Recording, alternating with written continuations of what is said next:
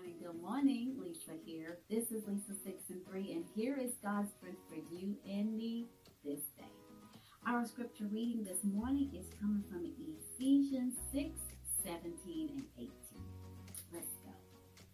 Take the helmet of salvation and the sword of the Spirit, Spirit, which is the Word of God, and pray in the Spirit on all occasions with all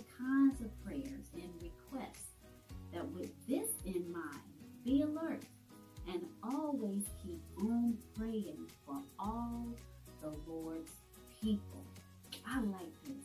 Take the helmet of salvation and the sword of the Spirit, which is the Word of God.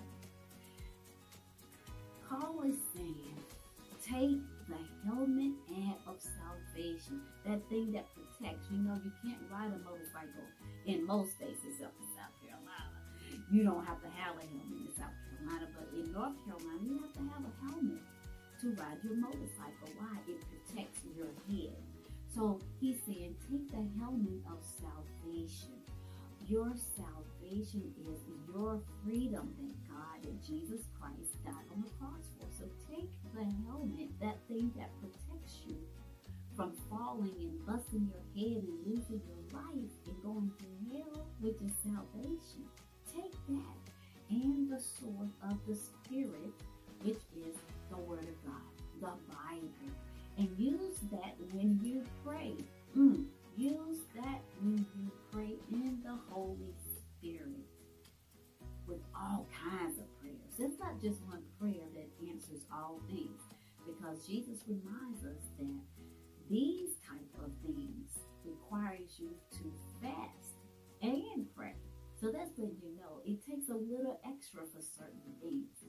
All kinds of prayers. Take the word of God and the salvation that Jesus Christ has given to you through his death. And pray for the people of the Lord. Pray for the saints. Pray for the church. Don't just pray for yourself. My sister and I was talking about that the other day. When people just pray for themselves and forget to pray for others. Telling the church of Ephesus to pray for other people other than yourselves. That's our strength today take the salvation and the helmet of, says the helmet of salvation in the spirit of the word, which is the Bible, and pray in the spirit for other people. Let's pray for the church today, y'all. Let's get on our knees and call out the church so that the church will not be you. Hmm. This has been Lisa Lisa 63. You go, make it a wonderful day. And I will see you